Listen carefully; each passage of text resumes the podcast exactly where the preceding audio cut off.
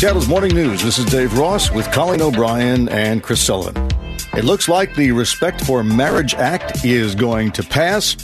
That would put same-sex marriage into federal law. It has bipartisan support. Let's consult with former State Attorney General Rob McKenna. Our conversation sponsored by Madrona Financial Services.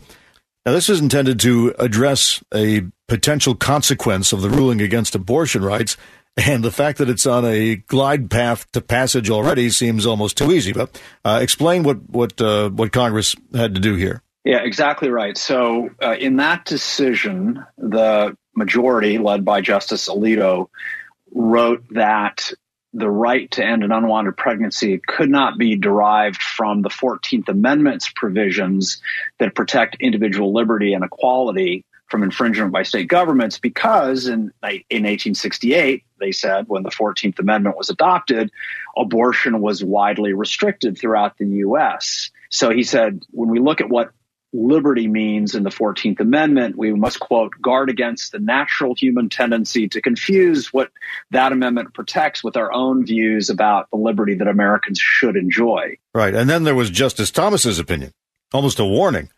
Justice Thomas wrote a separate concurring opinion urging his colleagues to overrule all precedents that relied on a broad interpretation of liberty in the 14th Amendment, including the precedents which legalized same-sex marriage and even interracial marriage. So the Congress and the Senate and the House are concerned that these signals are being sent from the Supreme Court, even though Justice Alito and Justice Kavanaugh distanced themselves from Justice Thomas's statements by saying, well, you know, abortion is different. It's unique, sort of signaling that they would not apply the same rationale to overturn their precedents that allow for interracial marriage, same-sex marriage, contraception, and so on. I guess. But I mean, the Constitution doesn't address marriage, and traditionally marriage has also been a state responsibility. So what's the basis for Congress getting involved?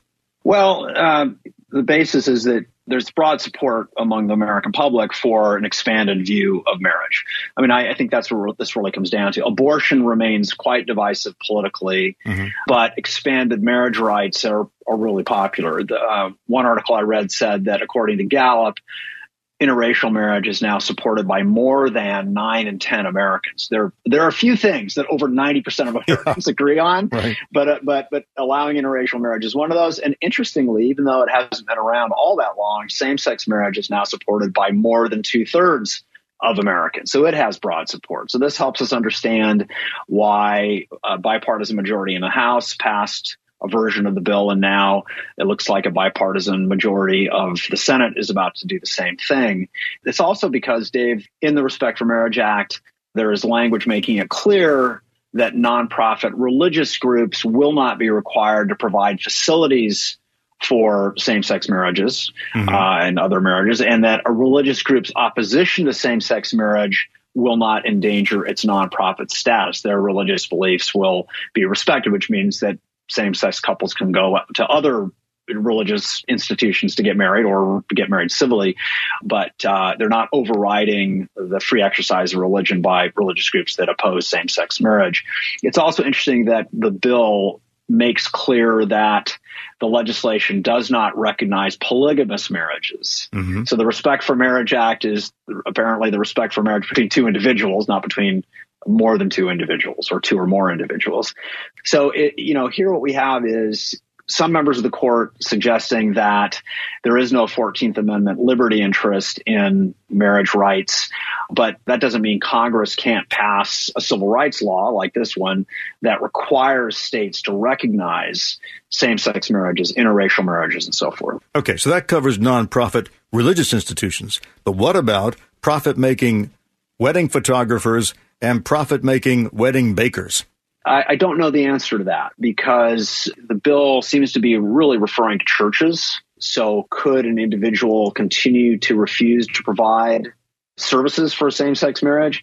You know, the court really hasn't issued a clear ruling. The ruling in the case out of Colorado involving the baker didn't want to make a cake for a same-sex wedding ceremony it was decided on very narrow procedural grounds. So I think we're still waiting for the final word on whether an individual business owner can be required to accommodate a same-sex couple, notwithstanding their personal religious beliefs. Well, I suppose if you were a nonprofit baker, you could then invoke the nonprofit exemption. I wouldn't put too much weight on the word nonprofit here, actually. I mean, all religious institutions, organizations, to my knowledge, are non-for-profit. And individual religious beliefs are still protected. I mean, this is at the heart of a lot of the lawsuits over vaccination mandates, right? Is like, you know, can you be forced to receive a vaccine that was made with aborted fetus stem cells? And as WSU coach who was fired is saying, or not, right? So I think that we still have a ways to go to figure out where the boundaries are in terms of individual religious expression. Former State Attorney General Rob McKenna. Rob, thank you. Thanks, Dave.